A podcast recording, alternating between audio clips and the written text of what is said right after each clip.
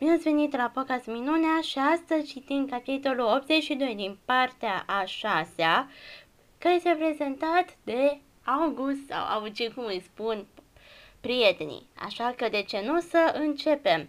O vreme n-am vorbit decât despre război.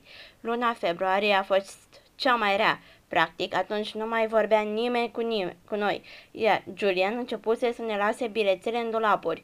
Cele pentru Jack erau tâmpite, ești prost sau nimănui nu-i mai place de tine.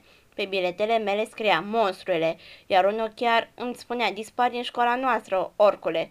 Summer era de părere că ar fi trebuit să-i arătăm biletele doamnei Rubin, care era decanul gimnaziului, sau chiar domnului Tajmen, dar nouă ni s-a părut că ar fi gesturi de pârâcioși.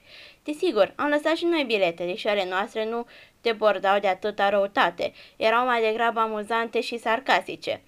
Unul era așa, ești atât de frumos, Julian, te iubesc. Vrei să te însori cu mine? Cu dragoste, Buller.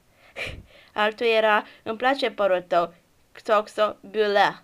Și încă unul, ești o dulceață, gâdi-l mă la picioare, Xo Buller. Beulah era o fată inventată de mine și de Jack. Avea obiceiuri scârboase, de exemplu își mânca murdăria dintre degetele de la picioare și își sugea încheieturile degetelor. Și ne-am imaginat că cineva ca ea s-ar îndrăgosti imediat de Julian, care arăta și se porta ca un personaj și reclamele la muzică pentru adolescenți. Tot în februarie, Julian, Miles și Henry i-au făcut farsă lui Jack. Mie nu mi-a făcut, știau că dacă ar fi fost prinși, că își ba joc de mine ar fi avut necazuri mari, dar Jack li s-a părut o țintă mai ușoară. Odată i-au furat lui Jack șorțul, șortul de gimnastică și au jucat măgărușul cu el la vestiar.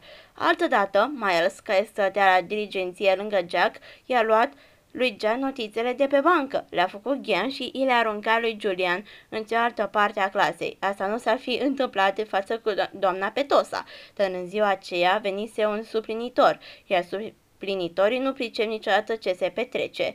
Dar Jack era bun la chestii dintre astea, nu lăsa niciodată să se vadă că e supărat, deși cred că uneori era și ceilalți copii din clasă știau de război. Fetele, în afară de cele din grupul savanei, au fost neutre la început, dar în martie au început să se sature. La fel s-a întâmplat și cu unii băieți. Odată, când Julian desa în rucsacul lui Jack niște resturi inascuțitoare, Amos, care de obicei era de partea lor, a smuls rucsacul din mâinile lui Julian și i l-a dat înapoi lui Jack. Începea să se simtă că majoritatea băieților nu mai mergeau pe mâna lui Julian. Pe urmă, acum câteva săptămâni, Julian a început să răspândească zvonul caragios că Jack aganjase un ucigaș plătit, să-i pună jos pe el, pe Miles și pe Henry. Miciune era ja- jalnică de tot. Lumea a început să râdă pe la spatele lui. În acel moment, toți cei care încă mai erau în tabăra lui au părăsit barca și au devenit clar neutri, așa că la sfârșitul lui martie numai Miles și Henry mai erau de partea lui Julian și cred că deja războiul îi obosise și pe ei.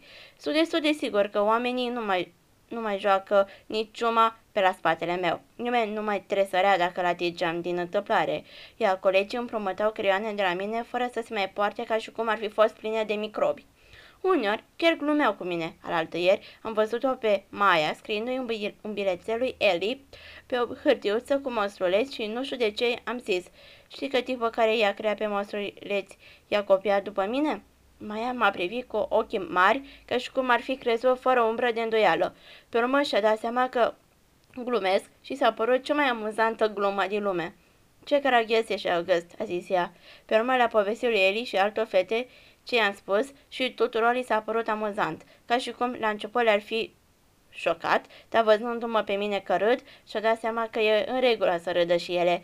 A doua zi am găsit un breloc cu monstrulesc la mine pe scaun, plus un bilet drăguț de la Maia, pentru cea mai drăguță păpușă August din lume, Xo Maia.